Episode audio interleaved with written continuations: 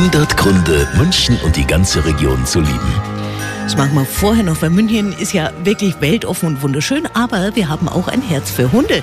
Jupp Heinkes hat Hund Kando. Rudolf Mooshammers Daisy war ein Star. Und jetzt gibt's den süßen kleinen Prager Rattler Ludwig, über den es jetzt sogar ein Buch gibt. Herrchen, Tom Fritsch. Servus, ihr Lieben. Mein Name ist Tom und ich bin der Zweibeiner von Ludwig.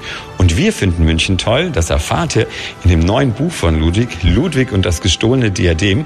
Nämlich da sagt eine kleine Kellerassel zu Ludwig, der heimatlos ist, dass er nach München muss, denn das ist die hundefreundlichste und schönste Stadt der Welt. Und das sehe ich natürlich genauso. Ja, München, eine Stadt, in der auch Hunde prominent sein können. Das Buch Ludwig und das gestohlene Diadem ist vielleicht was für Hundebesitzer. Zu Weihnachten gibt's für 15 Euro zu kaufen.